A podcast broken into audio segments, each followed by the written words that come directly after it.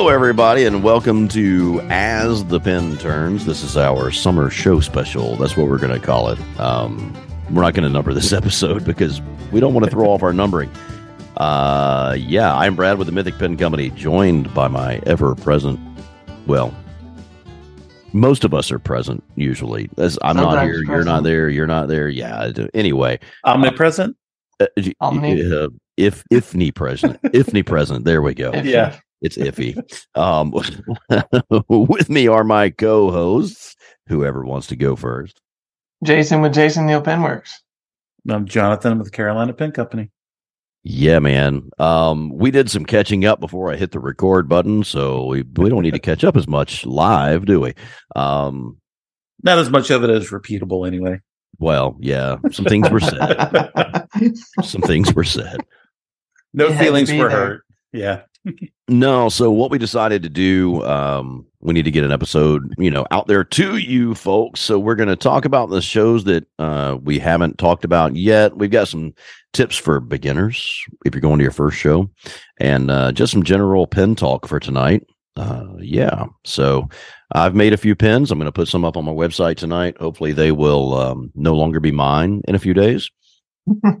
That's pretty much, you know, That's that's the goal. that's the Yeah, yeah, that's yeah, the hope. That's what Uh, we all so, yeah. strive for. that's where I'm at. What about y'all? I finished finally finished some. Um just got tired of roasting my shop, so it took a long time to get them done. Clear. But I put some up at the time of this recording anyway on Sunday. They're up on the website. Can't promise you they'll be there by the time you hear this. But Well, for your have sake, an I hope not. list. Yeah, I hope Yeah, not. I hope let's- not. I would say hopefully you can just apologize for the future uh, disappointment that you're going to have when you go to look. Yes, I do apologize that you could not find the pen that you wanted because you didn't know about it till after they were gone. Right. But that's why I have an email list. So if you join the email list, you find out. That's true. That's what it's there for. So, So there you go. Well, Jonathan, why don't you kick us off since you've gone to shows? Um, yeah, I was going to say, I, I, I, You've gotten out of the house. I haven't I've been done hustling anything. and bustling. Atlanta was my show for the year this year. So next year, my schedule is opening up a little bit. Some conferences are happening at different times. I might be able to hit DC next year. Oh, that'll be so. That'll be Oh, boy. awesome. They moved that conference back a week, so I'm hoping. Cool. That's that's good. Yeah. So let's see. Two shows have happened since uh, the last episode. Uh, the late the first one being the St. Louis show. Uh, I did not go. I can't say much about it. It happened, and here we are. um, There was a show in this place with some pens, and there we go. yeah, I, I I wasn't there, and I haven't really spoken to anybody who was, so I couldn't say too much about it. Uh, then there was the the new Pacific Northwest Pen Show that was about a week ago, and that was in Portland, Oregon. And it was a two day show. Instead of being a Friday Saturday, it was actually a Saturday Sunday show, Hmm. which I thought was interesting. I, I get it now that I've done it and been there um, with- people's working days and things like that. Over, Fri I don't think Friday would have been as beneficial as it, you know, time wise as Sunday ended up being. Uh, but it was a first time show, uh, definitely on the small side of the spectrum as far as the number of vendors and you know showroom you know square footage so to speak. But we had a great turnout with the attendance and it was an awesome show. Had a lot of fun uh, got to see a lot of friends that i only usually see once a year in san francisco. And i think the the show promoters did a really good job you know staffing the show with helpers not just for the vendors you know because most vendors are always solo. So if you need to use the restroom get water go get lunch uh anything you know you don't want to leave your table unattended. They had staff like crazy to help with that. They would sit at your table um you know man the ship so to speak while you took care of whatever you had to do.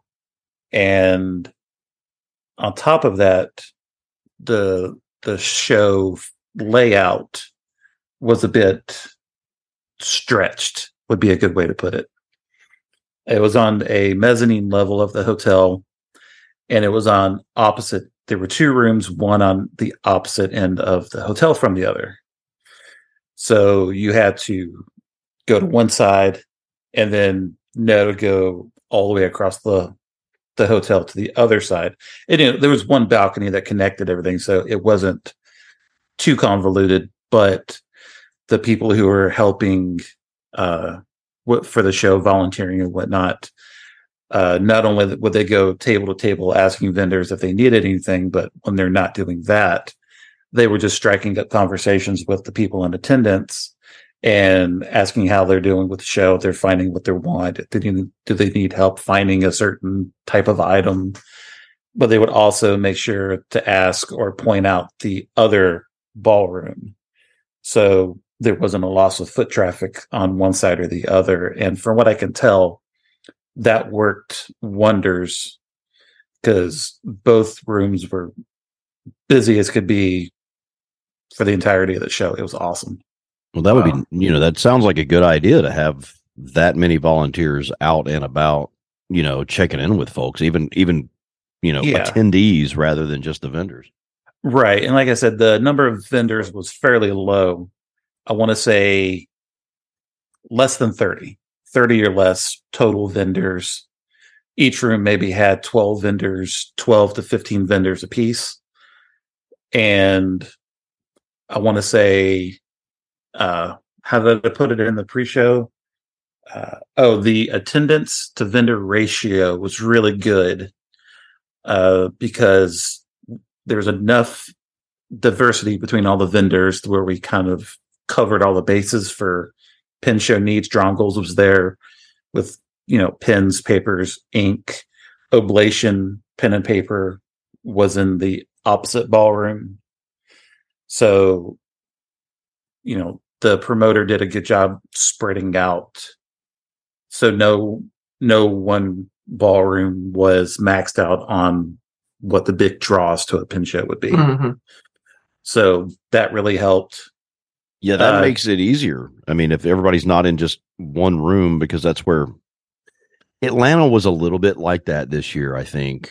Um, yeah, I, I think our room and the main ballroom got more attention than the sot than the third. Yeah, uh, well, the middle ballroom, I should call it, because technically we were in the small ballroom, but we had Vanness pens in there with us, who has probably the biggest draw of the show of any show because they have all the inks, all the mm-hmm. pen, you know, all the papers.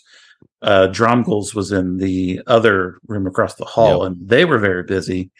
But I don't think many of the other vendors in that room got as much love and attention as if you've got ink and paper you, you you're you're golden. Mm-hmm. oh yeah, for, put for put, put Vanness in our room day in Atlanta. yeah, I mean you you were literally right beside him, so you know exactly how beneficial it could be. It helps. I actually told a couple of people, "Hey, that ink would go great with this pen right over here. I saw you buy it. I saw you buy it." yeah. So, uh, oh, one vendor that was there, I forgot to mention in pre-show was uh, Dan and family with Enigma pens. Mm-hmm. Yeah, I saw. Or, I'm sorry, going. Enigma stationery. I yeah, I yeah. saw their I saw their post when they had returned home. Yeah, yeah. So it was good catching up with Dan and family. That was uh that was fun. But they were in the opposite ballroom of me, so I we only got to talk intermittently. We didn't get a chance to, you know, shoot the you know what all day long like uh, uh I got to do with uh Shawn Newton and Jim Hines because they were immediately beside and in front of me. Right. So, but no, uh, show did really well. I think it was. I, I honestly think it was a big success. Uh, I've already told them sign me up for next year, and uh, there there's room to add more vendors, but I honestly think they should probably keep it fairly small until the attendance demands growth. Because I think if you flip flop the the ratio, have too many vendors and not enough attendees, you know, you do that for enough consecutive years, the show is going to dwindle and die. I think. Yeah, that Mhm. could get rough. Yeah, Yeah, too many options is is can be a problem. yeah, and we all know that just from pen sales. Yeah. You know, you know, you know, if any of us just put out a whole bin of materials and say, "Okay, pick one," they're going to take. It's going to take a long time to make a decision. Right. Um, but yeah, that was uh that was fun. I'm like I mentioned pre-show, I'm still stuck on West Coast time, so I'm up late, but I'm up early because you know the family doesn't know how to be quiet at 7 a.m. well, if you were on Central Time, it would help because you'd be that much closer. But Eh, Yeah, East- yeah, when I did Chi- Standard is still the best, Jason. Come on now. Yeah. Yeah. When I did Chicago, there was really no ill effects as far as jet go. lag and that's what I'm things telling like that. But the West Coast, I think by the time San Francisco comes around, I'm going to be back on my normal time, and then I'll be back out west for four days and come back and be screwed up for another month and a half. That's how But it we do have, uh, but now we're uh, we're over here hustling for DC because now we. It's coming up. you know you get done with one show and three weeks later you're you're going to the next one and then two weeks after that it's san francisco Oh my gosh, man! Wow, and those are the two biggest shows of the year back to back back to back. two weeks apart gotta love it Well, when is Orlando? orlando is early september Okay.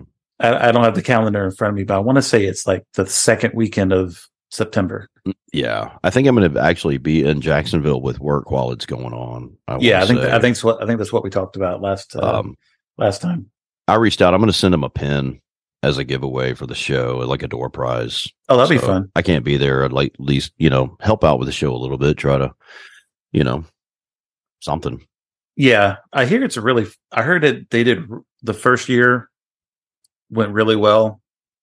I think they're expecting to do just as well this time. I know DC is. I mean, DC is always the biggest show of the year, and to me, it just seems like it's getting bigger than it did last year.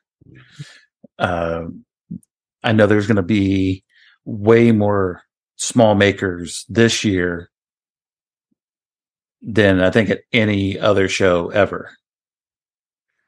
Oh, If really? uh, yeah, looking at the vendor list, there's going to be a ton of small makers, which is not a bad thing.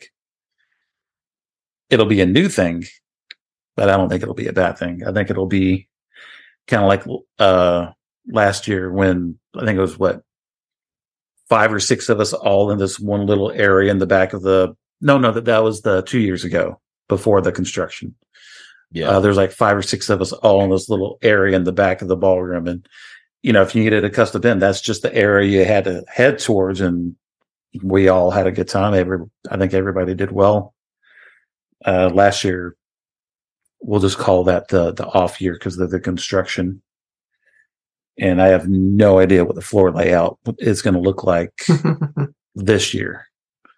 Um, but I did hear two cool new attendees as vendors for DC this year.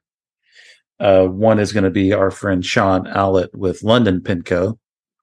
He's coming down from Canada to to uh, be a vendor because he's shipping me a bunch of stuff that I'm driving up for him.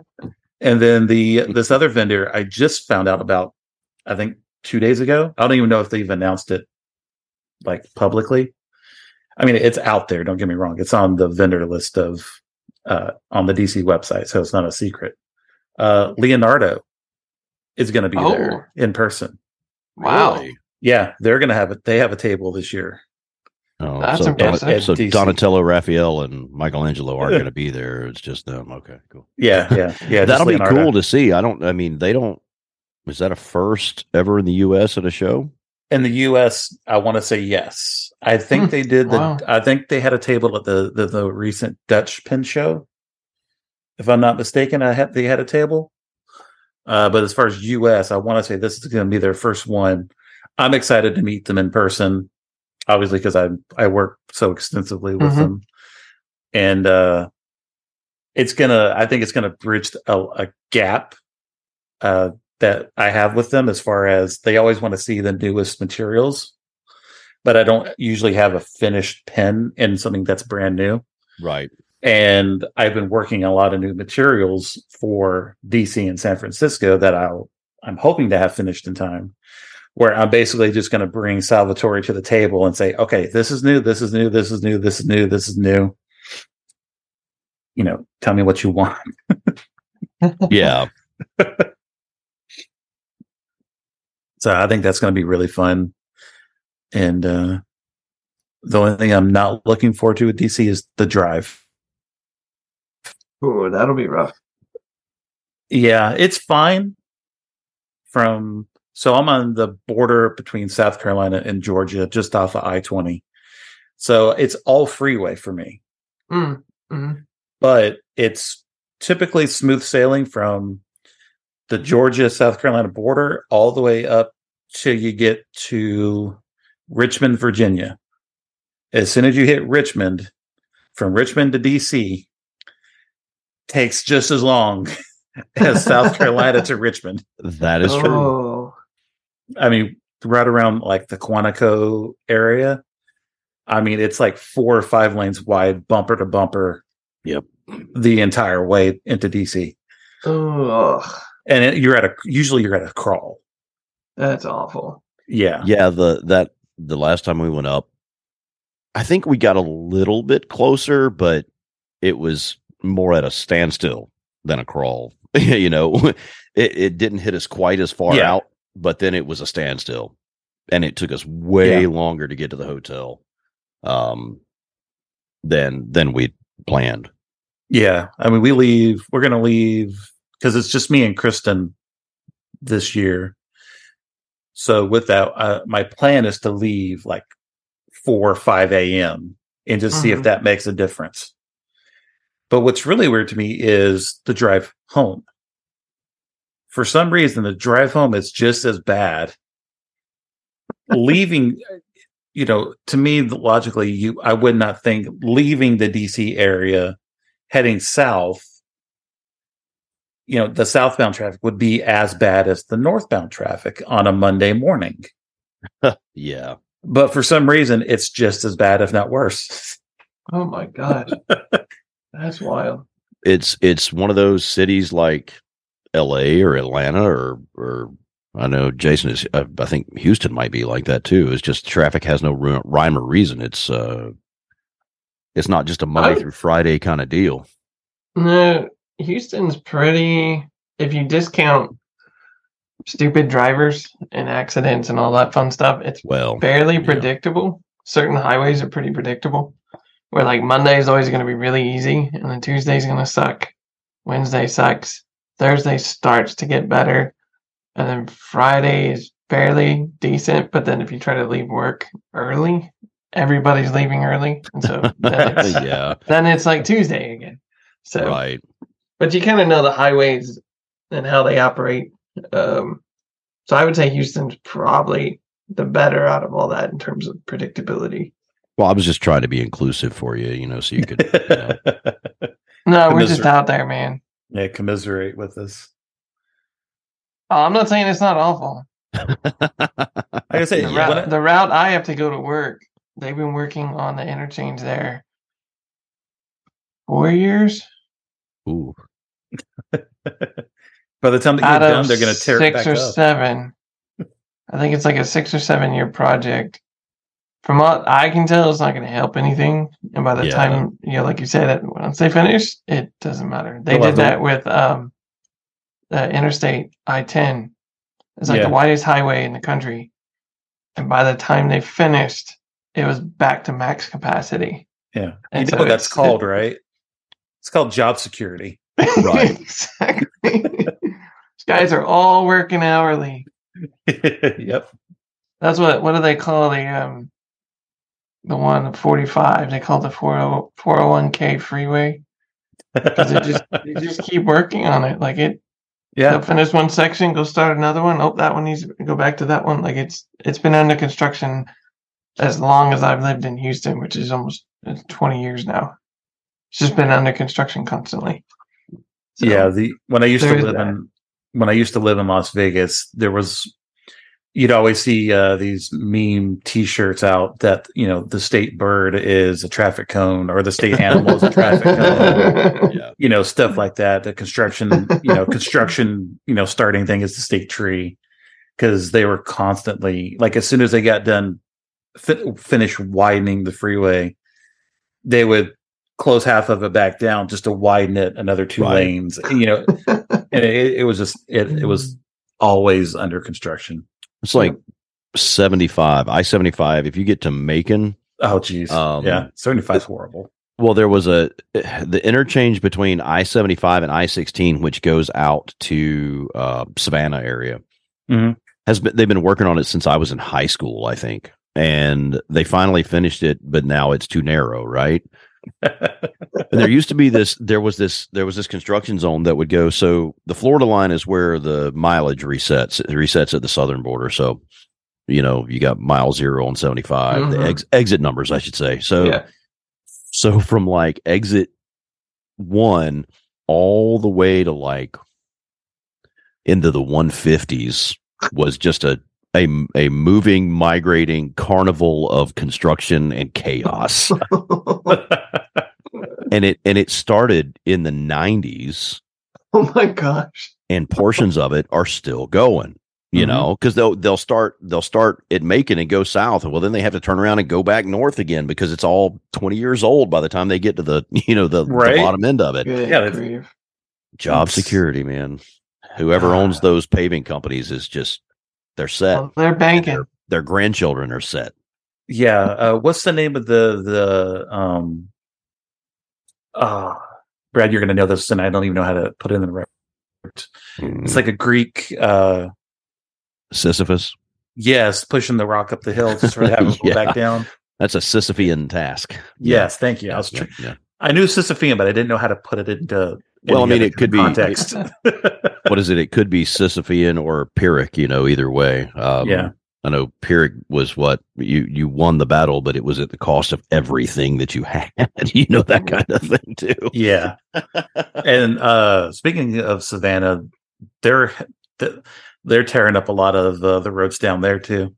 That was uh the me, Shay, and Aiden went down to Savannah, Tybee Island and Savannah uh, for a quick three day uh, vacation a few weeks ago. Um, one just to go to the beach for a few days, and two, uh, we were surprising Aiden with uh, tickets to go see uh, the YouTubers Dude Perfect. Oh yeah. You ever heard? I- Yeah, Jason, I know you've probably heard of them. Being in Texas, they're I'm sure they're huge down there. Um, Oh, but are they they had- in Texas? yeah, I think they're. I didn't even know that. Oh, yeah, I think they're outside of Dallas. That would make sense. Um, That's why I've never heard of them. Gotcha. Um, but yeah, they did. A, they're doing a, uh summer stadium tour, and they had a, a an event in Savannah, so we surprised Aiden and uh, had a lot of fun. That was actually. It's it's you know it's a big kids thing, but Mhm. honestly, for the even for the adults, it was it was entertaining as could be. It was actually That's a lot cool. of fun. Um, but yeah, we uh spent a little time on the beach and you know, recharged for a few days and came back to the grindstone. Way it May well. might, Yeah. as, might as well. Yeah, it was hilarious. So Aiden is the type of kid that, you know, is interested in, you know, you know, animals and butterflies, bugs, critters, and stuff like that. Like we have a bunch of tadpoles growing, uh, growing up in the uh, little pond in front of the house. And so she's out there just constantly like checking on how their uh you know their their stuff's going. But she you know, God forbid she would not stick her hand in there and try to try to grab one though. Right, She's she's yeah. not a hands-on uh type of kid. So we're at the beach in the ocean. Now we're um Tybee Island has is where the Savannah River comes up. So we were on the north side of the island where the where the river is coming in.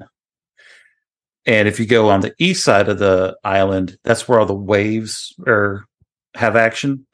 So this year we stayed in the north side, so there's no waves whatsoever. No current, no undertow. so much better with small kids. Mhm. Um, but there's no waves. That's the that's the one downside. But the sea life is way more abundant or easily seen and Oh yeah. held or whatever. So me and Aiden are in the ocean, just doing our thing.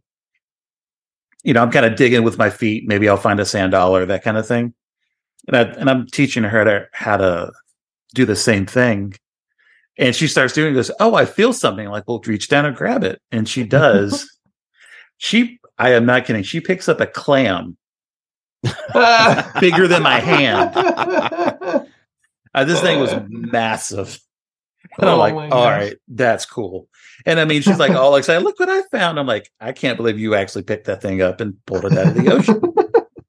um, so it, so that was done. And then uh we had dolphins swimming within 10 feet of us. oh wow. and I mean, I'm like waist high water, and there's there's like just this pod of dolphins just all around us for hours That's was cool. so yeah that was really awesome and the other the only other really cool thing is uh after the after the clam discovery i got a like a sandcastle shovel i'm like i'm not digging them with my toes anymore so i had that you know i'd feel around with my toes but if i feel something hard i'm digging it up with the shovel Right. kind of kind of deal. So I started doing that, and I see this little uh, black dot floating on the water next to me. And I'm like, "What is that?" Because it's it's alive, it's moving. Mm. Can't tell what it is, so I scoop it up with the little shovel. Now, granted, this thing is smaller than a nickel in diameter. This thing is tiny. So I had to, you know, went up to shore with it in the shovel, and I had to get my phone and zoom in. It was a baby pufferfish. Oh wow. I mean, the thing was Oh teeny gosh. tiny.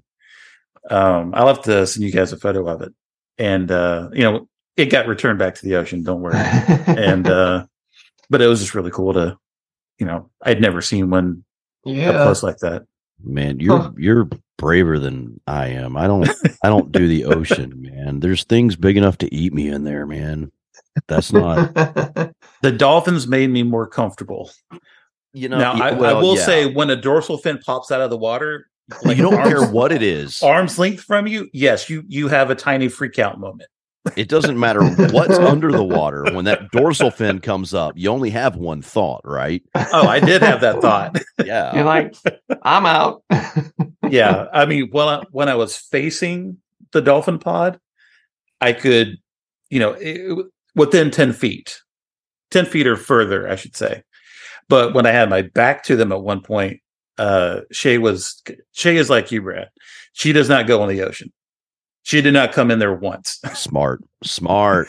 so but she's watching us and all that kind of fun stuff and she said as soon as i turned around to to talk to her about something she said one surfaced within like three feet of me oh, i didn't feel it i didn't i didn't have a sixth sense like a spine tingle One meaning Nothing. dolphin, right?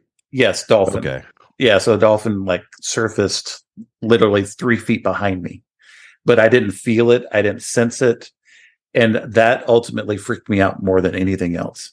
Yeah. You know, I mean, I, Just- I'm, I'm just telling knowing- you, something that big could be that close and you not sense it That's That was my- scary. that's my ult- that was my ultimate like creeped out freaky. I mean i didn't get out of the water but still it, it freaked me out I mean, you know, there's there's certain things about being human being enjoy, like the food chain in most situations. But if you get into a situation where you're not top of the food chain in your general vicinity, you need to relocate yourself. I mean, that's Yeah. just true um, true you know, I'm not. That's just a survival instinct I have, I guess. I don't know. Uh, oh you're not wrong anything big enough to eat me and just take me out, I'm not going to get around it, bro. yeah Just not. oh Lord, yeah. Um. So yeah, summertime. It's been warm. Jason and I were both um making remarks Too about warm. the uh, the the number of degrees in the temperature of our shops every day. yeah there's no way i'd be in be in my shop if it was uh, ni- anywhere above 90 degrees. I think I I think it was like 115, 116 something in my shop the other day. I think probably before because Yeah. you know I don't I don't have full time climate control yet. When I build the new version, Shop 3.0 or whatever it's going to be, I will have full time climate control, and I'm going to insulate it. I don't want to say correctly because then it'll make it sound like I didn't do it the right way. Let's say better. Um, you know, you because I insulated this shop correctly, except not. Um, the secret. well, your think- attic space isn't temperature controlled in the first place. No, it's not. So it has three quarters of it is still unconditioned space, which does not lend well to adding conditioned space unless you do all of it. right. Um, and I think Yeah. the secret is going to be I'm going to use that foam, uh, the foam insulation board with the aluminum uh, backing on it, Mhm. the radiant yeah. the radiant and then put it in the ceiling as well. I mean, Right. th- my shop is very well insulated. I mean, as far as what you would normally do, but I think if I use that and then I want to put a vapor barrier in, I didn't do that this time around, and my Mhm. chucks on my everything rusts up like if it rains and I'm not in the shop for a day or two. Um, I have to spray it down with that. Oh, that Uh, stuff we that stuff a bunch of us bought a while back that somebody brought up. It's a uh, it's a rust burner oh, oh, yeah, I know. um, something nine or whatever it is. Didn't uh, Carl bring that up? I think Carl did, yeah. So Yeah. shout out to Carl. Um, what I'll do is if I know I'm not going to be in the shop for a few days and it's the summertime in Georgia, it's going to rain. So I just spray the, I hose the chuck down with it and just leave it. And usually it's fine.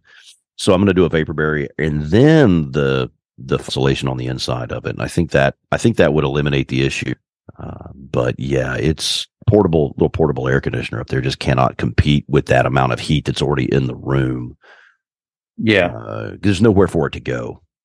You know? Mhm. yeah. I keep my. I'm in a two car, two car garage, so I'm I'm insulated on three walls, garage door on the fourth. Um, so I know that's where I'm losing all my air conditioning. Um, because I do keep mine running pretty much 24 seven. I just turn it turn it low during the day when I'm in here, turn it up to like mid seventies. Oh yeah, that would be great. night. Even if it was like 75 in there, I'd be happy with it. Yeah. you know? Yeah, no, 75, I'm not coming out. No, no, no. I mean, Oh, man. I'm, s- I am spoiled. I am spoiled and proud of it. well, I've gotten I, I used to hate air conditioning. I grew up without it in in middle Georgia, 20 minutes Yeah. from where I am right now. I grew up without air conditioning. Um and so for years and years and years I hated it because I would just freeze everywhere I went. I was so Mhm. cold. But now I'm in my mid 40s, almost on the backside of the middle of the 40s. Um, I appreciate the advent of air conditioned space hmm more than I ever thought. And now I keep like turning it down to like, okay, let's get it to 68. That feels good. Um, you know, I don't know. Ugh. I hated it for so long, man. And now I'm all like, do you have air? Is it air conditioned? Then I'm not going. Yeah, I'm just not going. if It's not. yeah, like during me the summer, Aiden's talking about let's go camping in the backyard. I'm like, have fun. Yuck. Yeah. Like, hey, no way I'm going out there. Yuck. I barely want to walk to the car right now just to get in and then turn the AC on. It's it's nothing but It's rough. it it's you know we call it soupy down here right Mhm. now. Oh yeah, It's it's just- swampy, it's- bro. It's that it's, it's so thick Oh. right now. It's you can't you have to take like five showers a day if you spend any Mhm. time outside. Like uh so Shay, who you know, she's working from home. We run the she has her canine athletic center. She now uh through her website you can uh pre-schedule lesson times. Well, it's get it's too hot in the middle of the day now. So she has a she her classes start at six a.m. and stops at eleven, Mhm. and then she has the and then she has it blocked off from eleven to like six p.m. where you cannot schedule a lesson. So it's only early morning or later in the evening that you know she even will take a lesson. But if she has it broken up morning and afternoon, she takes like four showers a day. oh man. because it's just so soupy outside right now. It's it's miserable. I mean, I can't.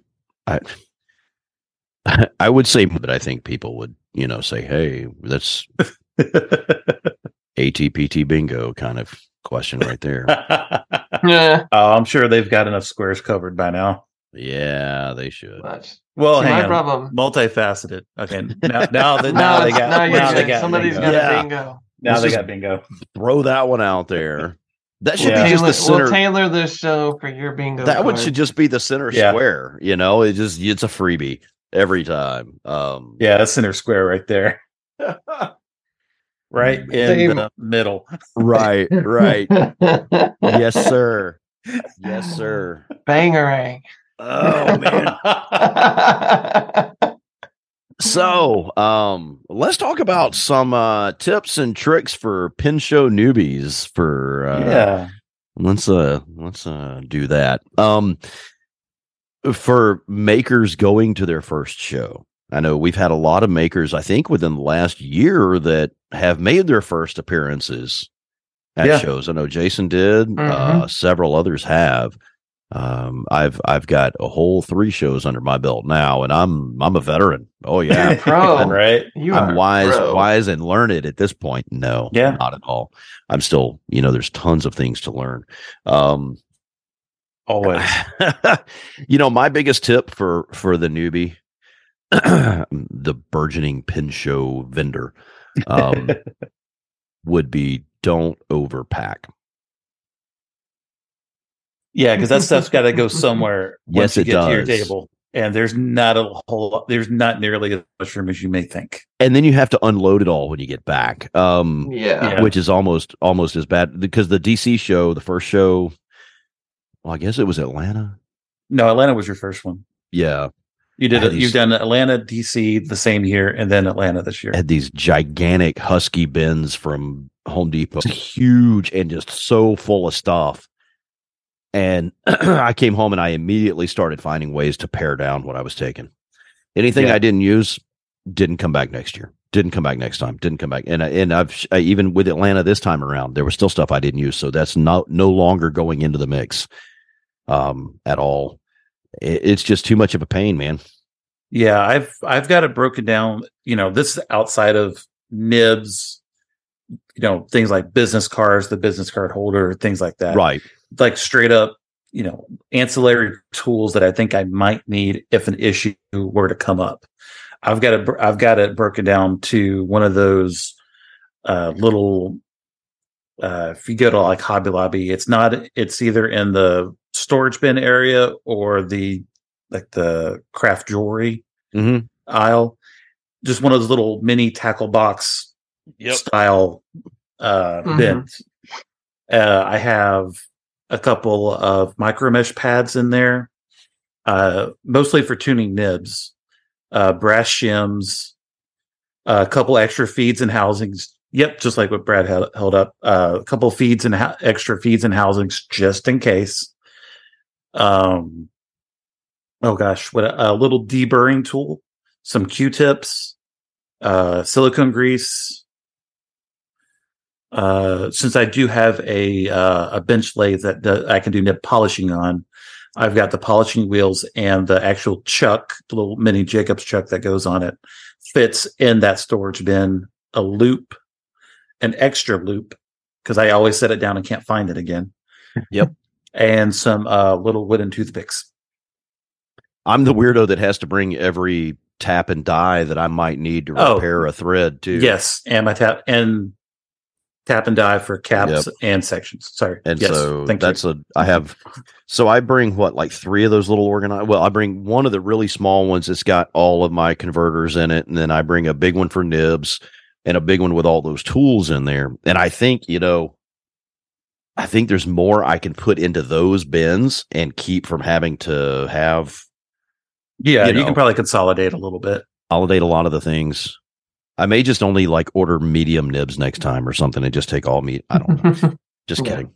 So it, it's funny you bring that up. So Portland threw me for a loop because every show this year, it was so heavy on medium and broad nibs.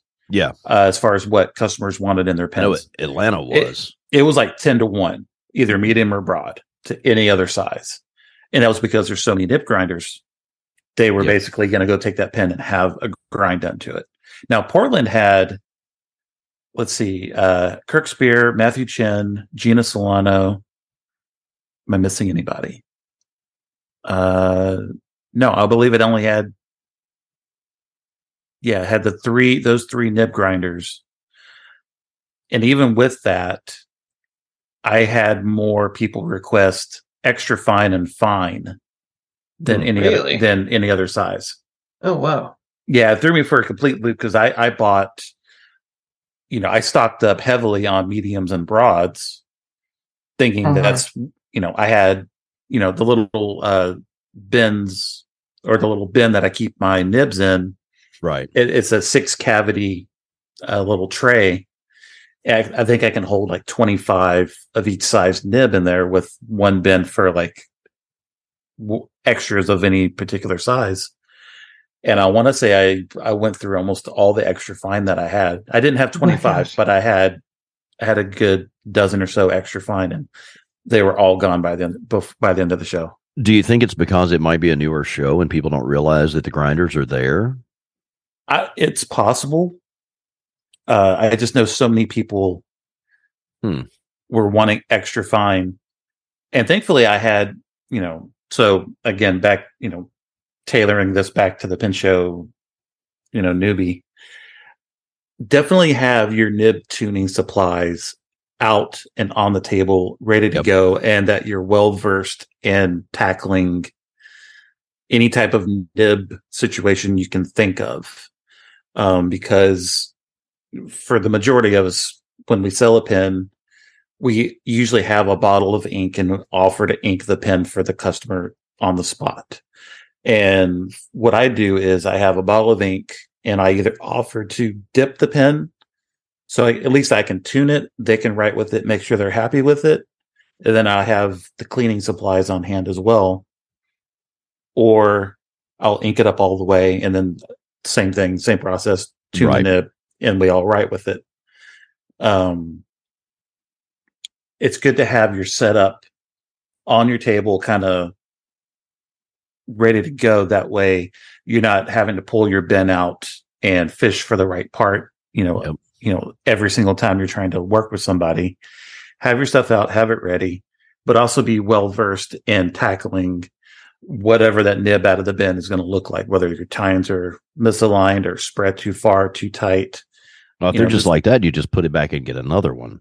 Well, you could do that, yes, but You eventually you're going to pick it back up. at least uh, you know and at a at a minimum i would say basic smoothing and and polishing Yes. of the of the nib because you know i had a couple of people come back to my table in atlanta and i had worked on the nibs what i can do um and i think i just i, I smoothed one too much you know you know how you like to have a little tooth on it um, I just used Yeah. too fine a too fine a sandpaper on it, and uh, I think I sent them down to you because I was like, yeah, let's just let's just put it on a wheel and and that'll work. That, that you know, so just basic Yeah. getting them to write well, you know, and because there are going to be grinders at the show who can tackle more difficult issues if there is something uh, that needs to go on, and I would look down at Mark and just be like, can you please, please, Yeah. please fix this for me? Basically, our objective is to get it writing properly, not Mhm. necessarily tuned, Yeah. to the Not person. perfectly. not not necessarily tuned to the person because that Yeah. does require a, a whole different skill set that not you know I don't even have. You know, Nope. you know, So- neither. my goal is just to get it writing well. Yeah. And then from there, if you need it tuned or tailored to your hand, that's when you get Mark or Gena Yep. or Matthew, Kirk, any of the nib grinders to tackle that issue for you. That's was their looking- job. we didn't have a whole lot of I don't remember being in Atlanta this year. I know that Mark was there. Was Mark, Matthew, Kirk was there. Kirk, um, I don't think Damien was there. No, not this year. Damien was not there. there There's was another, another, one that's just escape. It's escaping my my brain. Yeah, they were in the room across from us on the left hand side once you went in the door. yeah. Was it And Mike that was about it. Was it Mike Masuyama? Might have been, and that was it. I mean, uh, Yeah. so you know, okay, and let me see. As far as the only other thing I I, I like to think of is lights. Make sure you have lights on your table Yes, because something the- to power them with. Well, that's important as well. Um, you know, whether that's a battery bank, I have smaller battery banks. I finally figured out how to charge my other one. It was just a crappy cable. Got a better cable and it charged up. Good. Um, so you know, show lighting is never going to be good enough to look at the pens. You need something closer to you. You know, a, a closer light source where people can actually look at it. Nothing's going to be as good as sunlight. We know that. yeah. Um, but a couple, and you don't have to spend a whole lot of money. The the ones I have, I bought for like twenty five bucks a piece on Amazon Yeah. Amazon will give you a plethora of options. for uh, Um, Atlanta two years ago, and they still I use them on my desk every day. I even travel with them for work because hotel desk lamps are horrible too, and I take this. I travel Yeah. with them everywhere I go for work, and I mean for the money, I've I've they've paid for themselves hundreds of times over already. Yeah. Oh, definitely. Uh, in Portland, uh, so Matthew, like I mentioned, Matthew Chin was there. Uh, he forgot to pack his clamp on uh, desk lamp Mm-hmm. that he usually uses while he grinds. So I actually uh, that's the one area I do tend to overpack is my lighting. Right. And, I've, and I only do that because I've had a light fail in the middle of a show and it really does Oh, make, a, make an effect on things. Yeah, and especially with these, we're not we're not breaking the bank on these lights, so Yeah, one's no. going to fail at some point. Exactly. So uh, I I let Matthew borrow one for the show, and he, I mean, mine kind of has a uh, articulate. You can articulate it in all kind of directions. He was able to have it. You know, he used it perfectly for what he for his use, and uh, he gave it back to me on Sunday, and I've got five or six of them. I only use three, but I've got backups just in case. Ooh. Um, the another item that I would say would every vendor should have is some sort of signage, whether it's a tablecloth, table, uh, table runner. I think is the most beneficial and affordable way to go. Right. You can't always hang a sign. You may not have a wall table. Um, right. You don't want to Yeah, some shows don't even allow with you to- Yeah. yeah. Yeah. Some shows don't allow you to hang stuff on the walls. I used my runner. You know, my my mom actually gave it to me as a gift for the you know before we went to DC. That's cool. And you know, eh, you, you got to get something to have your name. You know, where people can see it at least, because you know, in the shows, especially when you can't put up signs signage like that, they're used to looking at the tables to see who you are. Right. And I I just bought one. So like I mentioned earlier, Kristen's going with me to DC and this is going to be their first time kind of having their own dedicated show space. Right. So I actually That's bought cool. I bought them a table runner.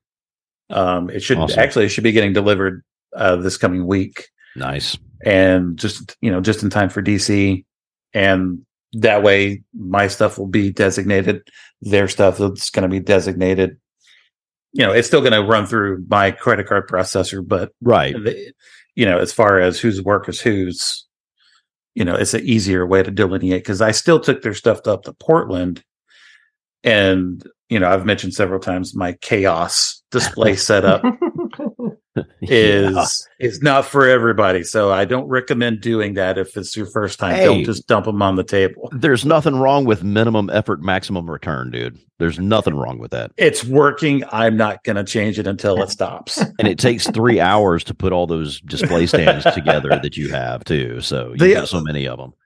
I did actually had to. I so uh, again talking about Kristen, I was not allowed to uh, just dump theirs on the table. Oh well, that's good. That's they good. wanted they wanted their theirs on a display setup, so I actually had to take some, put them together, and what I had to experiment with was where to put it on the table. right. So on Saturday, I had all my stuff basically from the left side of the table to the middle in a big pile, and then theirs is on the on the right, my right side of the table on the displays. And their stuff didn't necessarily get overlooked, but everybody was so focused on the big pile of pens in the middle of the table that I didn't sell as many of Kristen's pens on Saturday. But Sunday, I decided to, you know, part the Red Sea, so to speak, put mine on either end and have theirs in the middle. And then theirs actually started selling better. Right.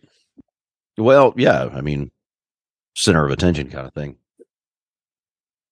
Oh, Yeah. So, uh, No, go ahead. Go ahead. Go ahead. I'll, I'll keep it. I'll keep it in the front of my brain. okay. I was going to say, uh, when it comes to setting up your, you know, again, first show, first time pen show goer, vendor or whatever, um, don't, don't get married to your first display setup. no Play around, you know, Yeah. pay, pay, Yeah. pay attention to what your customers are paying attention to. Yep. Notice what the first thing they look at is. Notice what the first thing they reach for is, where it's at on the table. Okay, if they keep going towards the left center, what is there that keeps drawing attention? Is it because there's a sparkly pen that's hit that the light's hitting just right? Yep. Is it because there's it's asymmetrical and that's catching their eye? You know, pay attention to all the, you know, pay attention to the people walking up just as much as anything else because that is a ton of information you're not going to Mhm. be able to get by asking because Mhm. because it's instinctual up to a point. right. So it's really key that you pay you you lock in on that. You know, keep notes, keep a little notepad under the table off to the side, you know, take notes and then, you know, kind of build a rapport of what's working, what doesn't seem to be working as well. And it might take a few shows to to dial in. But I'm telling you, once you dial it in, just dump it on the table and it works. Uh, the Brooks method. there you go. What I, I just had that thought, and I was like, bring a fan of some sort, a small fan, oh yes. because was it DC Well, two years ago? How hot did it get? Oh my god! Until until Matthew finally harassed him long enough to turn the air conditioning on. Yeah. Um, y- you know, uh, bring a small fan because you never know what kind of heating or air conditioning s- setup they're going to have. They may be so busy they don't get it turned on in that room for several hours. and with as many people that enter that room, it gets hot. Yes, it does. And I just the, the- the stress of it all, you're going to be warming up. The room in Atlanta this past time, I know on Saturday there was a time for about two hours where it was really, really packed in there, Yeah. and it got. I mean, it got steamy in that room. it Mhm. was yeah so a fan and i yeah a fan whether it's battery operated or you plug it in or something just bring something because you need that you're going to be sitting at that table for a while Oh, speaking of plugging in, that was sorry. I, I- I keep you keep reminding that's me how of it goes man little stuff that happened Yeah, in man. Portland. Uh, one thing the uh, the show promoter did for people that unsequestered was they ran power to all the internal tables. no Oh wow. Yeah, that's every ta- awesome and it wasn't just like a, an yes, there was technically an extension cord, but it it had a uh, uh, And a cover Strip. over it so you didn't trip over it. yeah, they taped them. They taped everything down. that have a uh, power strip on them Yes, thank you, power strip. I could not think of that Mm. word. Yeah, so That's you why- had a power strip like zip tied to your table. oh nice Oh wow. Yeah, it was like That's they. impressive. So the promoter and I, we had a lot of behind the scenes chats, not just with me, but with other vendors as well, and we all kind of gave feedback about stuff. And that was actually something I had brought up was you know interior tables. You typically never can get power, and they're kind of bootstrapped because unless you bring a 50 foot extension cord with you everywhere you go like i do yeah, find, i find power I actually so I packed it's what's funny is so I was on a wall table and um I packed an extension cord and a power strip and everything. And I ended up needing to use it because my outlet was kind of around the corner. Yeah. Because I was I was near the employee area. So I had to kind of loop my cable around. And I actually for I, I remembered the the pack the power strip, but I forgot oh for some reason, I thought the extension cord was the hotel's and it wasn't mine. So I left it. And, you know, I had already packed up and, and gone. and I guess the the engineer for the hotel was tidying up as people were were leaving the room, and uh, turns out that they were like, "Hey, this isn't ours. Who you know? Did anybody know who this belongs to?" And uh, Oh, Jim. Hines. Well, no, it, was- it worked out. Jim Hines was still in the room packing. And he's like, "Oh, that's Brooks's. I'll take it. I'll, I'm going to see him in DC, so he's going to bring it to me And Oh, good. in DC." So I was like, "All right, that's awesome."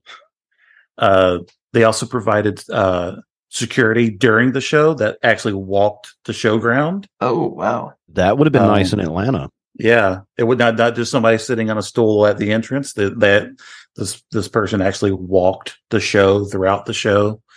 Um, they were very diligent about okay, show ends at five by five thirty. Everybody needs to be out this room so they can close and lock. So they're, you know, you know, as vendors we chit chat.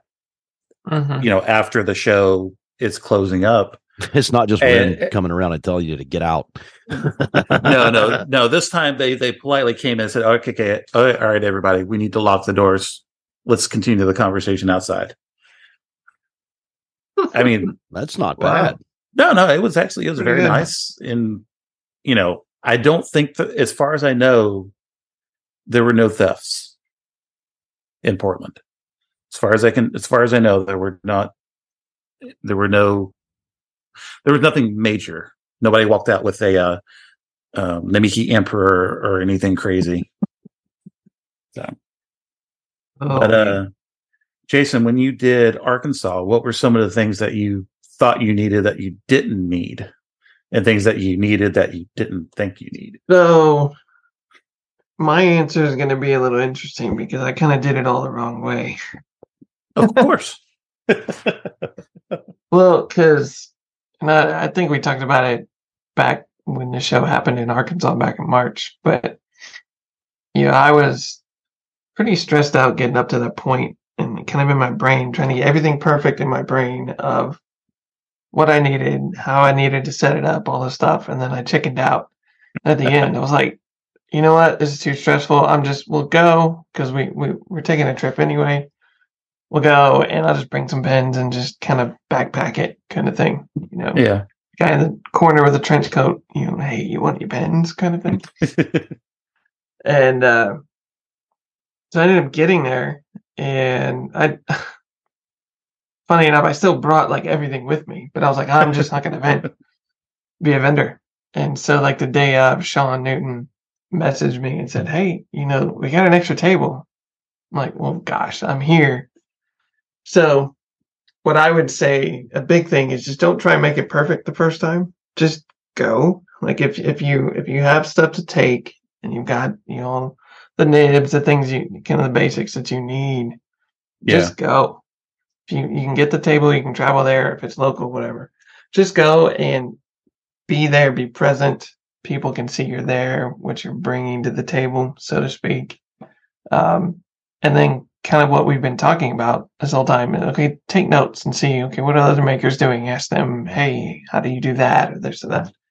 And kind of build up from there. So I would just say, you know, don't overcomplicate it, at least from my perspective. yeah. Being the Yeah. first one, don't necessarily try and go in having everything figured out. You know, bring what you need um, and just kind of learn from the experience. And you're going to build up that arsenal, you know, and get to where you are, Brooks, of okay, you've done enough, you know where what you need at each show and all this stuff. Oh, I know what I need now, and I don't know if I've got time to get it in before DC. Is so I use the Zettle payment Yeah. system, which is the PayPal POS uh, at point of sale system, not the other. It can be at some It- point. I'm sure. I'm sure I'll be calling it that at some point. But so far, it's actually been very, very good. Um, I have not had any issues with it thus far. Um, but uh, the one thing I so in this day and age, post COVID, you know, the whole hands free has been such a big, Mhm. you know, a big thing for people. So we have the the contactless payment system. We can tap, you know, they can hold their card, they can tap it on the on the uh, card reader or their watch or even their phone. You know, no contact, you know that. But I still have to hand them my phone to type in, either a phone number or an email. yeah, address. for the receipt. Yep. So no matter what, it's still not, you know, contactless.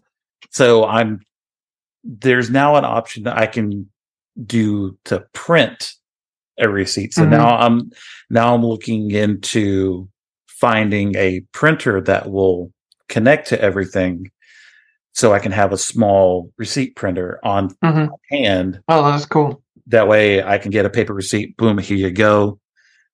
Um, something to that effect. That way I'm not having to sit there and sanitize my cell phone screen, you know, 20 times Yeah.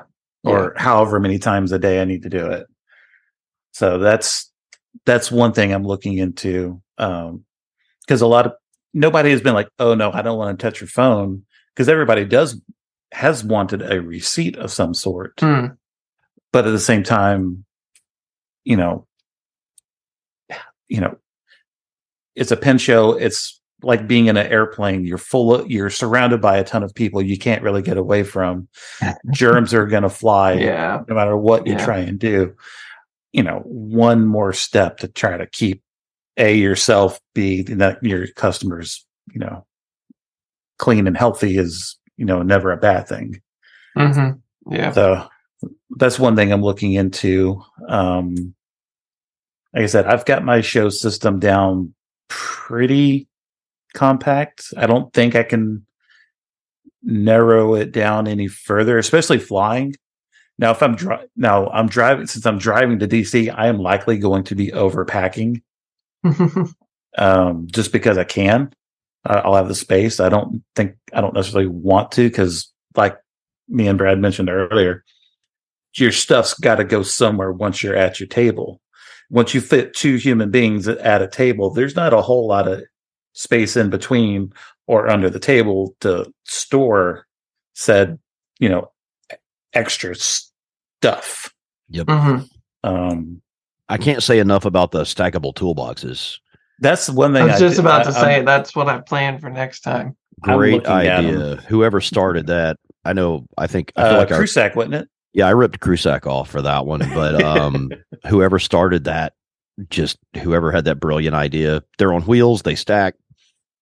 Yeah, it's a little And don't- Harbor don't- Freight's got the best prices from what you I don't tell. need much more Yeah. than you can fit. Well, most of us don't need much more than you can fit in two or three of those boxes. hmm Giant one, Yeah. medium sized one, small one.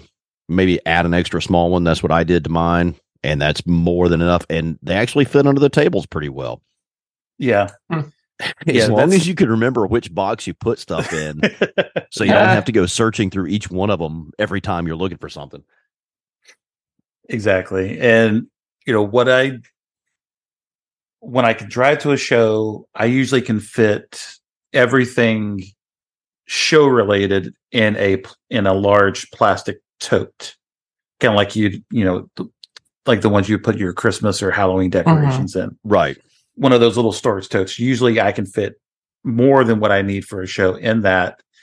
And if I'm doing a show solo, I take, you know, I'll push my chair and because most tables come chairs. I'll take the chairs, spread them as far apart as possible. I'll sit at one end, have the other chair with usually my backpack and some personal items sitting on the chair. And then I'll put that tote between us or between the chairs and I'll start and I'll stack like my my nib bins and converters or you know stuff I need within reach, but don't necessarily want up on top of the table for everybody to see.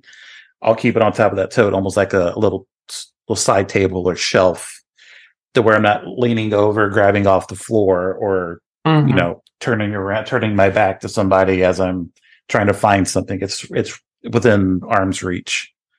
Um, having a system like that is also really nice. Uh, DC is going to be a little bit more complex. I have two tables for DC. Um, so I, you know, one for me, one for Kristen. There might be a third person joining me at the table, but they have yet to commit. Um, yeah, I'll, I'll type it in chat because I don't want to say who it is in case they. they back mystery out. person. Um, but I also am going to have. I mean, it's not me, so it's not It's me. not No, me. no, it's- no, it's not Brad. It's not Jason. um, it will be a draw to the table if it works out. Um, Oh, we'll now say you've that. got me all yeah. Give me a second. I'll type it in chat. inquiring minds want to know, Um, Jonathan. there. All right. If you stop that. Mm. Okay. So, so if we can make it, okay. I'm, I'm, I'm waiting to hear. I said I've got two tables, and I'll have that would be I'll have- horribly convenient, wouldn't it? right. Yeah, exactly, In the best possible way. Yeah. exactly. So I have two tables. That's more than enough space for me and Kristen, and or this third party to share. Um, the big complex, the the the added bonus is I'm going to have blanks. My blanks and Kristen's blanks are are all going to be there. Finding a way to s- display and sell those is where things get a little tricky. Mhm. You want me to send you my displays, the eight stack, the tall ones? You can just put one of each out on there. Oh, I've got too many for one of each. Oh, well. for the or if we're talking blanks and the variety, well What I'll- true. what I typically will do, what I did last year in DC is I just had them in bins kind of behind the table. And when somebody wanted, I just said, Hey, come around and start digging. And I just kind of did it like that. And that, that worked out just fine. Um, we'll see again, I, since I don't know how the new, the new ballroom is going to be laid out this year. So, yeah, it's going to be different than the last two years. I mean, Mhm. yeah so Yeah. I, I don't know i don't know what to expect so i'm trying to just not really worry about it all i can say is they better not set the tables up like they did last year in that in that little small ballroom where it was you if you get two tables it was an l shape oh yeah, and you lose you know 30% of your available table space because of the way they they set it up if they do it like that again i'm going to cheat and mess move my table like last year I mean, nobody said anything, did they? nobody had a chance because I was the first one in the room, and I, saw that. go. I was like, "Dope, that table's moving." So yeah, it. it I doubt it's going to be like that. Most likely, it'll, it'll be side to side like most most years. And if it's like that, then it'll be easy. But yeah, uh, I've got to be ready for anything, I guess is the way to put it as far as DC goes. San Francisco too, to a degree, because I have two tables in San Francisco. Um, and it's going to be me and Shay that go to San Francisco this year, Hmm. which I which I'm so thankful for, because Yeah. as you well know, Brad Shay is my uh my good uh bubbly personality. Like when she turns when she turns that that side on, Yeah, it's really on and it's it does wonders. You know, I turn it on too, but I'm not as hey, come on in, everybody. You know, I'm not. I'm, I'm not that. Yeah, I'm, I I'm mean, the not dude that sitting the table, like, please don't talk to me. I mean, you've been beside me at three shows now. You know that I do. I do have a little bit of the. I do have a little bit of showmanship, but uh it's not. It's not what it could be, I guess. Yeah, I, I've. I'm not going to look at you and be so, like, yeah, "What do you want?" But you know, I mean, that's another thing. I've actually newbies. seen somebody do that before at a show. bring a bring a Oh, personality. Bring a personality with you. Pack a personality for the show. Whether it's Yeah. yours or somebody that you brought with you. Yeah, i- Right. if you know you're not a good, you know, person to person speaker, bring somebody who is. Um, I can. I'm. I've done enough shows solo. I can. I'm fine with it, but I'm so much more comfortable if I have a second person there to engage while I'm fiddling with somebody's pen that they just bought. Because it's really difficult to focus on tuning a nib and talking with the person who's about to make their purchase and still be welcoming and greeting and inviting to the other people who are staring at you. You don't want to ignore Oh, them yeah. to focus on this. So I've got to multitask to the nth degree. That gets, you get drained so quickly Mhm. at a show doing Yeah. that. I couldn't have done the shows without Kristen there with me. The one, especially Friday.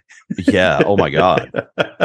you know, uh, I, I couldn't have functioned by myself at at any of the shows because I mean, DC the first time was a huge show, yeah, and then because that was like the biggest one that I've been to because of you know the floodgates getting opened after after the troubles and everything. But yeah, um, and then Atlanta two times in a row. It can be a very busy show. It's not huge necessarily, but it can be very busy. So yeah, having a second person there, especially somebody who knows something about what you're doing too. yeah, definitely. Um, you can be the the the focal point. Like again, what I do with Sh- when, it's uh, me and Shay. Yes, Shay knows her way ar- around a fountain pen. She knows what's what. She she writes with one all the time. She's just as educated as I am, but I'm the end product quality control guy. So I tune every nib. I do the last bit of engagement with the with the customer as far as we both write with a pen, feedback on the how it writes, tuning it, tuning further, and just being able to focus the one on one and having that extra person to engage everybody else. Mhm. It's such a huge weight lifted off your shoulder. Definitely.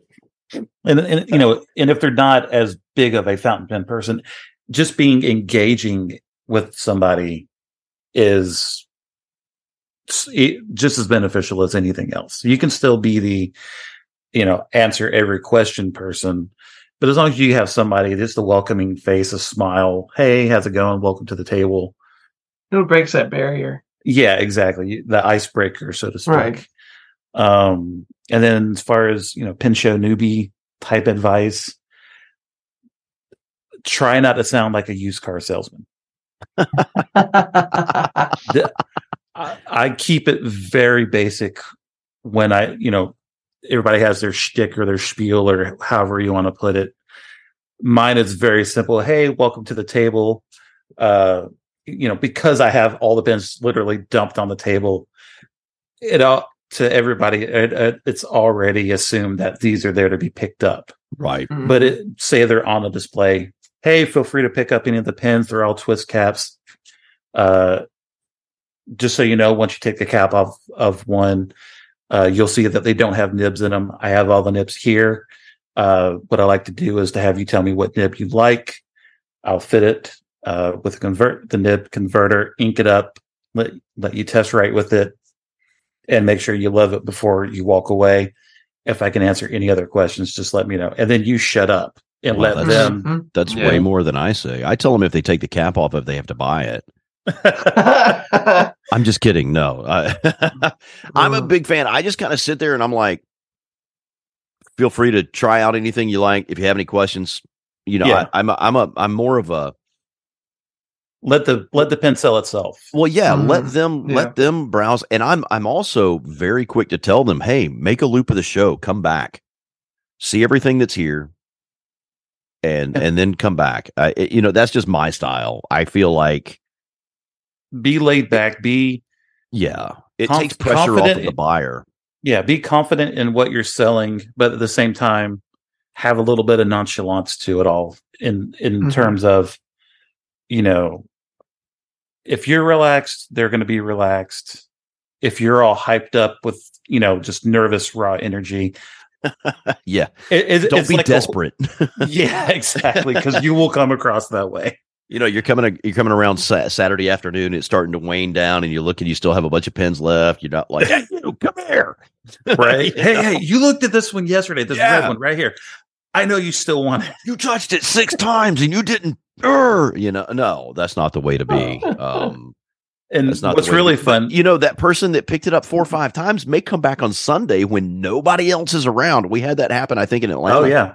Oh, they- Um, it happens all the time. like like like two days this person came back and looked at one and looked at one and looked at one and finally like sunday it was really slow and they came back and picked it up you know and and i'm not there to be like standing on the street corner with a with a with a bag of drugs or something you know hey man yeah, i got this i got this stuff over here you know um and you'll notice especially with the maker community we we all help each other out and that's another thing for the newbies to know Oh yeah. get out and talk to the other makers. If you have a second, either before the show starts or right after it's over for the day, get around and introduce yourself to people because you know at some shows the people you know and the people that are part of the community can make or break a day for you if you need to go do something or you have to get away from the table for a second or or something. And eh, I, I don't know if it's I know I know you're like this and a couple others. If if I don't have something I'm also real quick to be like yeah I think uh Jim might have it across the hall uh, you know across the room over there.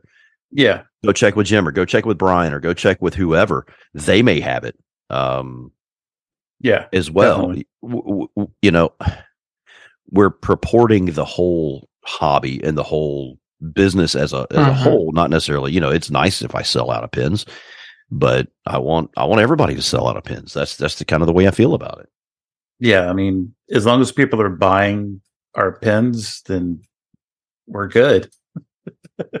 We need a we need a like a a maker only show at one of these at some point somewhere in the country, like a small. Like a That would be interesting. it would be weird and i know i don't know how much of a draw it would actually have because we wouldn't have any you know the big vendors and everything there I would like- say I, I still think we would need a Dromgoole's or a Vanness. well and that's what i was saying invite some pen uh, some paper and ink companies right yeah. but just have like a maker centric show somewhere in the middle of the country right where we all don't have to go So central, central to. Yeah.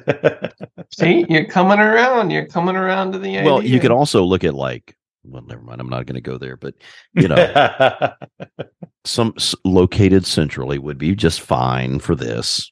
I'll, I'll make an exception for this, Jason. Um, but I think I think it would be cool to have a uh, to have a maker a maker centric show at some point and get and we're yeah, big enough to have everybody There's out there's here. there's mm. so many there's so many makers out there that I think we could pull off a, a rather large show with just makers. Have fun. I'll be there. Well, I ain't be putting there, it I ain't putting it together. No, putting it together putting it together would be an absolute nightmare. But Yeah, you know, I think it would be kind of cool. I do too. I agree with you on that. Mm, I get a lot of wacky ideas. Yeah, I, I definitely would not want to run that or try to coordinate that. Oh, I'm not volunteering. That's not what I'm saying. Oh, I mean, that's what it sounded like to me. No, no, no, no. I said, I said we need Send to have your one. I Well, you didn't- say central, and Jason agreed to central. So I and guess Jason, whoever's in Jason's always saying central is the best. you are in central. So I'm just you'd pointing you in the general grasp. direction, man.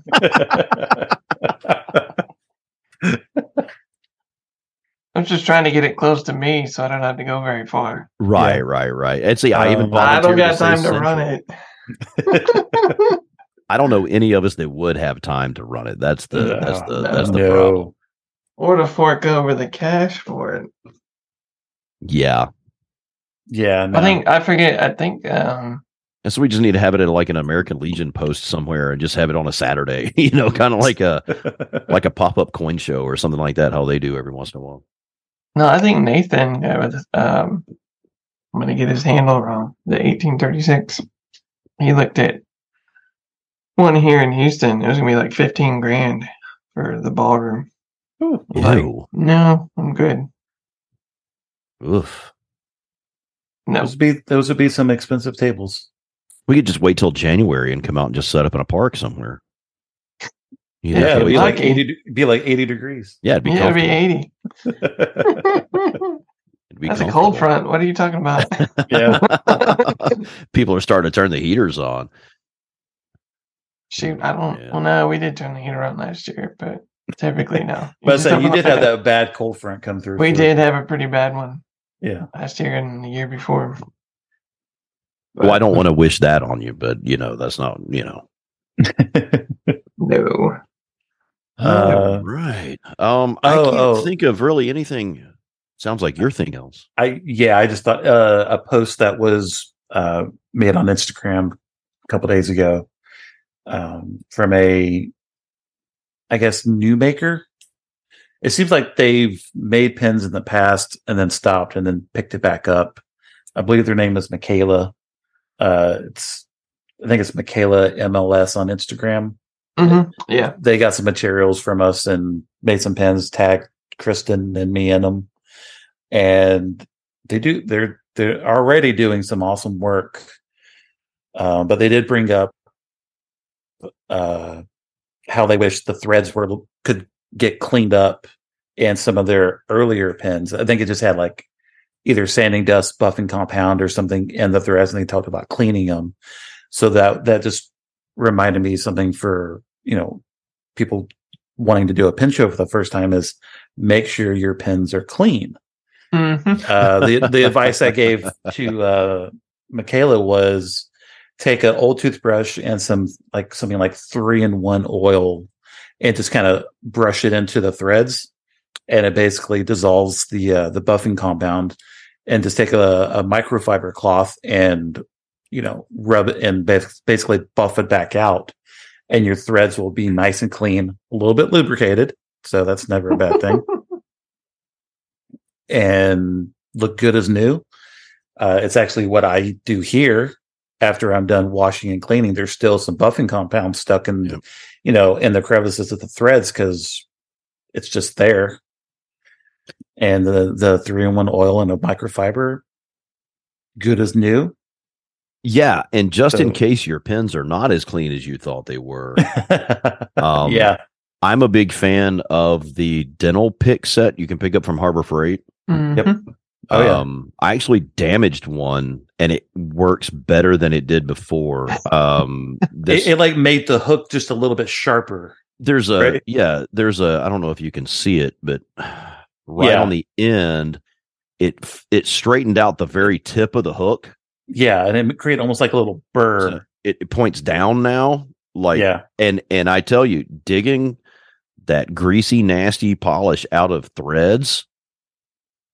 yeah So pick pick up one of these. It's just a it's a cheap dental pick set. They're not they're not the best ever, but I mean you're not picking somebody's teeth with them anyway. Uh, um, they're super super they're super cheap from Harbor Freight. Just pick up one of those sets because you never know. I mean, if some piece of trash gets stuck in there somewhere, or maybe you didn't get that last. You know, sometimes when you thread, there'll be that piece of uh, oh that last little piece of thread that doesn't Yeah. break off you can Yeah. get in there and and and get them out with that and it comes with several different ones and that's that's a there's a tip for me um i keep this one in my cleaning bin here every time i clean pens because for me the worst thing to clean is sections you know because i i polish the the rim of my section around where the where the housing sets of the nib. Yeah so it gets inside those recesses. Oh my god. And i recess my nib so it's got a little ledge in there.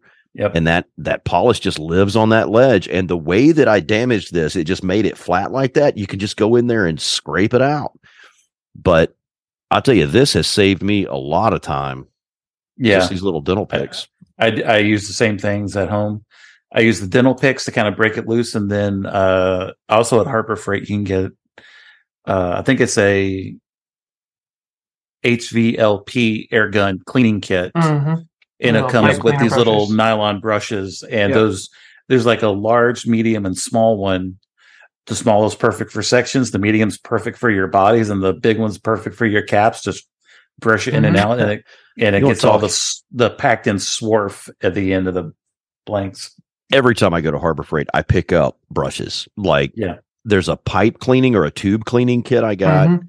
then i buy the three pack of the it's got the nylon the brass and the steel brush in it. I buy like six of those every time because i only use the nylon ones really but you can't get them by themselves. Um bra- the brass brush that comes in there are great for lathe maintenance and stuff like that.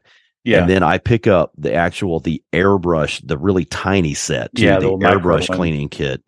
Um and i always i pick up a new paintbrush every time i go in because paintbrushes if you want to get all the crud out of the ways on your lathe as you're going and things like that just a Mhm. get a better one. Don't get the cheapest crappy one. Get a medium you know a middle of the road one.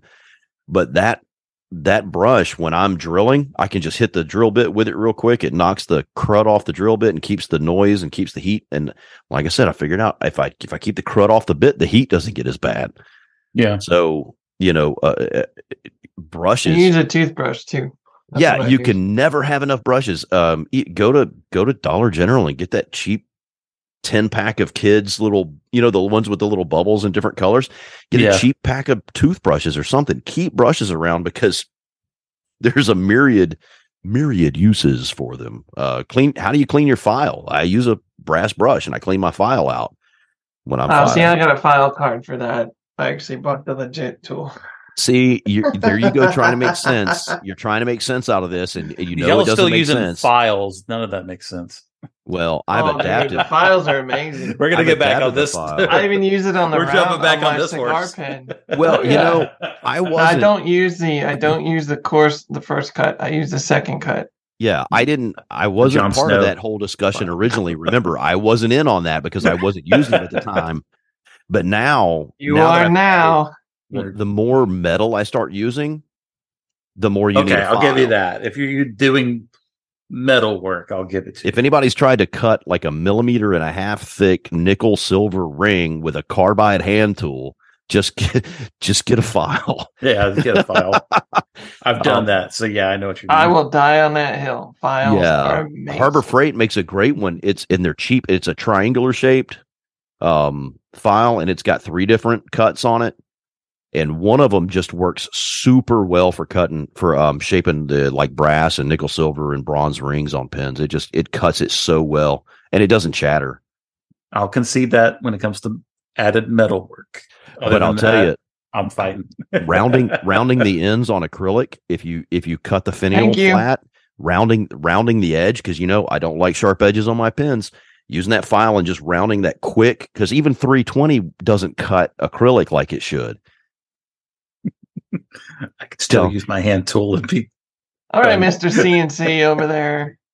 Your fancy machinery. No, I, I still have sharp edges when it comes off the Yeah. off the machine. no I take care does- of that I post don't use it for production. the He sharp does this- edges. I'll do the sandpaper. he's got this ridiculous savant thing going on with his hand tools that he could just do whatever It- the, Oh, yeah. the rest of I- us commoners can't do that I, man, the first time i was up at his place learning how to make a pen he just chucks it up and he's like, "Oh, I'm going to carve an angle on the finial and blah blah blah." And I'm like, "I still can't do that. I'm four years in now. I still can't do that. No, He's see, like, so I'll that's, just that's why it I swear by and the, it's like straight across. I'm like, what? I got to put it on my metal. Sorby. If Robert Sorby ever stops making their Turnmaster tools, I'm screwed because that's what I base everything on. Well, I mean, basically, what I use is a, a redneck version of that tool. hmm It just uses. uh Probably cheaper blade. too. Oh yeah, I mean my my inserts are four dollars a piece. They're planer blade inserts. Yeah, We yeah, won't talk about how much mine are. Yeah, I don't pay for the label. I pay for the the tool that does the job. not everybody's got the the the handheld carbide skills that you have, dude. Like I was No. like, I literally like I was watching you do that. And I was like, you don't, you don't have to, you don't even use the tailstock on that. What are you doing? No, no, I don't need it. Like when I shape my bodies, I have it with use the tailstock, and I either. I put the nibbin, the little nubbin on For the end of it, and put the tailstock in there, and I'm all like this, and I'm, I'm like, how does Jonathan do this? Oh my god! The carbide tool does everything I need. Everything that it needs to do. It can. It's my center. I, bit. I think the technical term is tool. cojones. No, I think your shop is on one of those like it's on one of those magnetic divergence points or something that you know those mystery spot kind of things or something where it just works. I don't know. Hey, I need to have a big. so instead of putting uh, an all makers show together, I just need to have an all makers gathering here at the house, there we and, go. and just for a dollar, everybody gets to have a turn playing with the uh, the carbide tool. because it's magical. It's like Yeah. you know, you pulled it out of the stone, and ah, man, Yeah, I'll even put a fresh one in there for you. You know, and oh that's- my goodness. I I think a lot of it comes from learning with a with a metal lathe to begin with. There's a lot of things that I just didn't put the time in on the wood lathe, and I still don't because now I'm in production mode all the time. Sure, and I don't really have that time to to and I need to make the time to develop new skills. Um, I was gonna say I I I rarely ever use my metal lathe anymore. I know I, I mean, you it's rarely I- oil it. I, I got the uh, well. It definitely hasn't been oiled in, since last time you were here. Oh, geez. well, this fall, once shows calm down and everything, I'll come back up there and you know Yeah. service. Is that your the South lathe. Bend or a different one? no, the South Bend. Oh man. so uh, yeah, I've got the metal lathe with the brain now. So you know, I just All fancy schmancy over I there. like that Uh, South Bend though. I just it just needs oil. Give it some love, man. A little come on oil. out, come on out. I gotta don't tell need to when he's got you. And just come up and do. it. I'm Yeah. gonna tear mine completely apart soon and and clean it and service it. Take the I still gotta get one. I mean, jeez. I've got a I've got a cheap one if you want to come get it and rebuild it. It would be I'm super trying to save up for air conditioning. be super cheap. I'll make you a deal. Let's say the only thing I I really use my metal lathe for now is um I've got my a Foredom hand tool chucked up on the cross slide with the bit that that perfectly dovetails uh the notch for the clip. I still Oh, do that with a. Dremel by hand, man. so Nothing I like have I've got a two three thousand dollar machine that only thing I use to cut a notch for a clip. yeah, one like three eighths inch notch for a, Worth every penny. I'm sorry, like three seriously sixteenths, more like more like three sixteenths inch knot. But you know, Yeah. I Holy moly. I mean, I I, used just- to do that with an X-Acto knife and I a mean, file. I'm here with my Dremel, and Dremel is not the tool to do fine work on a pen with because it just moves too fast. Yeah, you take are great way too because you can slow them way down. And when I'm when I'm cutting that little pass through for the clip, sometimes it'll catch the edge of it and just go skirp across Yep. the top of the pen, and I'm like, oh, I got to resand the whole damn thing again now. Foredom would be great for that because you can they'll move much much slower. But and the and the the handles are much more ergonomically designed for doing work like that too. yeah, I've got mine hooked up to a foot pedal, Yeah. so I can feather it in as I'm doing the uh, clip work. I almost brought my Dremel out the other day to work on this this Conway Stewart pen because when I put the when I when I epoxied the accent ring on the cap finial, too Mhm. much epoxy pushed up from the Mm. center and it it was fine when I put it on the pen, but then when you put the clip in, there's a mound of it on one side and the clip wants to sit sideways and you can't you can't Oh. tighten it down all the way. To cock it over to the side. So I'm sitting here with a file, just gnawing away at it for three hours. I'm like, Oh no. And then I get my X-Acto knife, and I was like, maybe I'll go get my Dremel. And I was like, no, because I'll have to remake the whole part because I'll just cut the threads off and all of this stuff. Because you know, like yeah, grabbing the, Dre- the Dremel to do something fine like that is like grabbing the grabbing the tail of a rattlesnake and just trying to, you know, you're just like, ah. yeah. Oh man, let me see. We've been going for we've been going longer than we thought we'd go. Yeah. Told you. I, I didn't think we'd have that much to talk about, but then again, it's us. Yeah. I'm gonna How, say how much of it was about pens? I'm not sure, but- exactly. exactly. but y'all knew that Um, signing up for this, so Yep, yep, yep. Um, yeah, we knew what we were getting into. So coming up, Jonathan, you've still got DC and San Fran. San Francisco. Yeah, and, and San Francisco this year is in a new hotel, so a whole nother floor layout again for another show. So that one that one's going to be very interesting. Um, And what my And, next one will uh, be Atlanta, I think. well, so with San Francisco, it's really weird. They blocked off hotel rooms in two different hotels. One, from what I understand, one hotel is actually have it has the, is the hotel with the ballroom, but there's an adjacent hotel right next to it that they also blocked off rooms in that you can Hmm. just easily walk to it. Hmm. So I'm really curious how this is all gonna Wow. play out. Well, hopefully, well. Uh, I'm sure the show will go well because it's Yeah, it's a big show. close. It's well, it's also not 40 minutes away from the airport. Like it's like most shows, it's not actually in the city that it's Mhm. designated to. Uh, the San Francisco show is, I don't even know how far away from you know the city proper. It's in Redwood, California, not San Francisco, California, for one. But this this year, it's like it's a new hotel, and it's very close to the airport. I don't know in conjunction to the city how much closer that is or not. I I'm going to find out, and I'm hoping that Shay and I can get an actual, you know, go into the city time, but we'll see. Yeah, And uh, keep an eye out for the as the pen turns all maker show coming to a conference room at a Motel Six near you. yeah. That's probably the best we'd be able to do is rent out a Oh, conference room at the Motel Six. Hey, they've done it at the I don't remember what the name of the hotel was here in Augusta. It's happened. I've seen Yep. it. It was a trap. It, it was sketchy as all hell, but they did it. I don't know how they got it to pass through the hotel's insurance broker, oh my goodness! but they did. wow. And they did it twice. They did it two years in a row. So Goodness. hey, power Yeah. to them. Well, hey. Wow. Um. So, anything else, Jason? Do you have anything to any parting words for the folks? Just go to one. Okay. Yeah, I mean, Do if you can't, show. if you can't Go to then shows. attend. Oh, I like that. Yeah, I'm gonna coin that. Nice. You should. Yeah. I don't know. Probably get ripped off before the end of the day. Hey, but Oh, you wow. heard it here first. That's There's right. Be record- original. There's a record of it. Be original. Be original. That's right.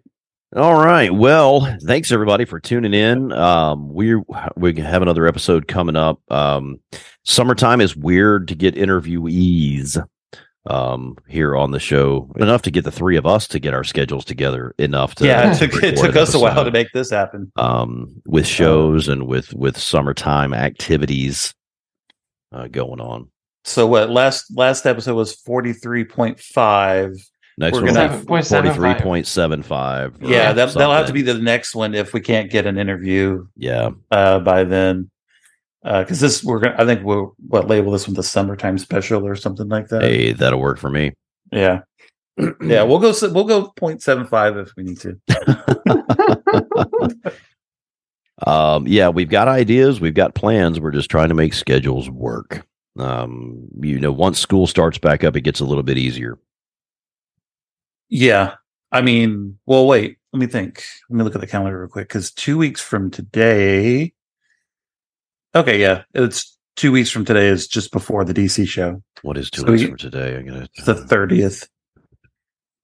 oh yeah i should be good So yeah, we can. uh the week Hopefully, after hopefully that I'll be, for that. yeah the weekend after that i'll be in anaheim for my conference because when dc's going on i'll yeah, be, I'll be in DC. for a week Yeah, so I mean, at least on the schedule we're currently on pace to uh continue on. Potentially, yeah yeah yeah it'll be right before and then right after DC. So that'll be. Yep, uh. Well, we'll need we'll need Like some we time to catch intended it. up. Yeah, we'll need some time to catch up on the hijinks that ensue at the DC show. Oh, I have a feeling there's going to be a lot. I'm going to have to keep notes. Hey, get video. We can we can put it on the website. True. All right, everybody. So uh yeah, that's a wrap on the summertime special.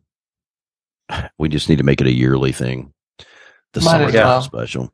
Um yeah, so tune in. Uh we should have another episode in another 2 weeks. Hopefully it will be an interview show um if we can get the planets to align Yeah. and all of that all of what not to happen. Uh yeah. Closing words. If you cannot vend, attend. Go to a show. I love it. Get out there and support your local pen maker. Um, there you go. you know, it's it's uh some people depend on it. Yes, we do. Speaking of, speaking of which, there are still blanks available at carolinapencompany.com. Dot com. Yeah, buddy. Shameless plug. Oh, yeah. All the It's way. not shameless. That's what we do every time. Ain't no shame in our game, y'all. All right. So um yeah. So Jonathan, where can we find you said carolinapencompany.com, right? That's right. You don't want emails. We're not going to email you. You, Oh, you get enough of those Well, already. I, I've got Kristen handling emails, so you Okay. can you can send them all you want. Email I- I- away. Yeah, yeah, email away. She, they're doing an awesome job. Outstanding. Outstanding. We'll just go with websites this time, Jason. Website? JasonNeilPenworks.com. There's actually some pens up there. Yeah, I, I nailed it. There you go. If anybody has Pens any- up there as of today, which is Sunday. So, like I said at the beginning, can't help it if you didn't get there before now. I don't know. Yuppers. and mythicpens.com if you're interested in anything from my uh, little neck of the woods. I'm going to be adding some pens. Hopefully, I got three or four that are go, go, going to go up there tonight. So, And they look really good. So They ex- yeah, don't waste they really do. Don't They- waste time. thanks, y'all. I appreciate that. Yeah. That, that just warms the heart. I don't have any things to put on. I don't have any Just pens to put on warms the the heart. website though. I feel like I should put a pen on the website tonight too. Just, just, You s- just Just to do it. just the trifecta. You're like it's not for sale, but here's a pen. Yeah. Peer pressure. Peer pressure. So, for everybody here at As the Pen Turns, I'm Brad. I'm Jason. I'm Jonathan. Knew it would work out this time. Everybody have a great week.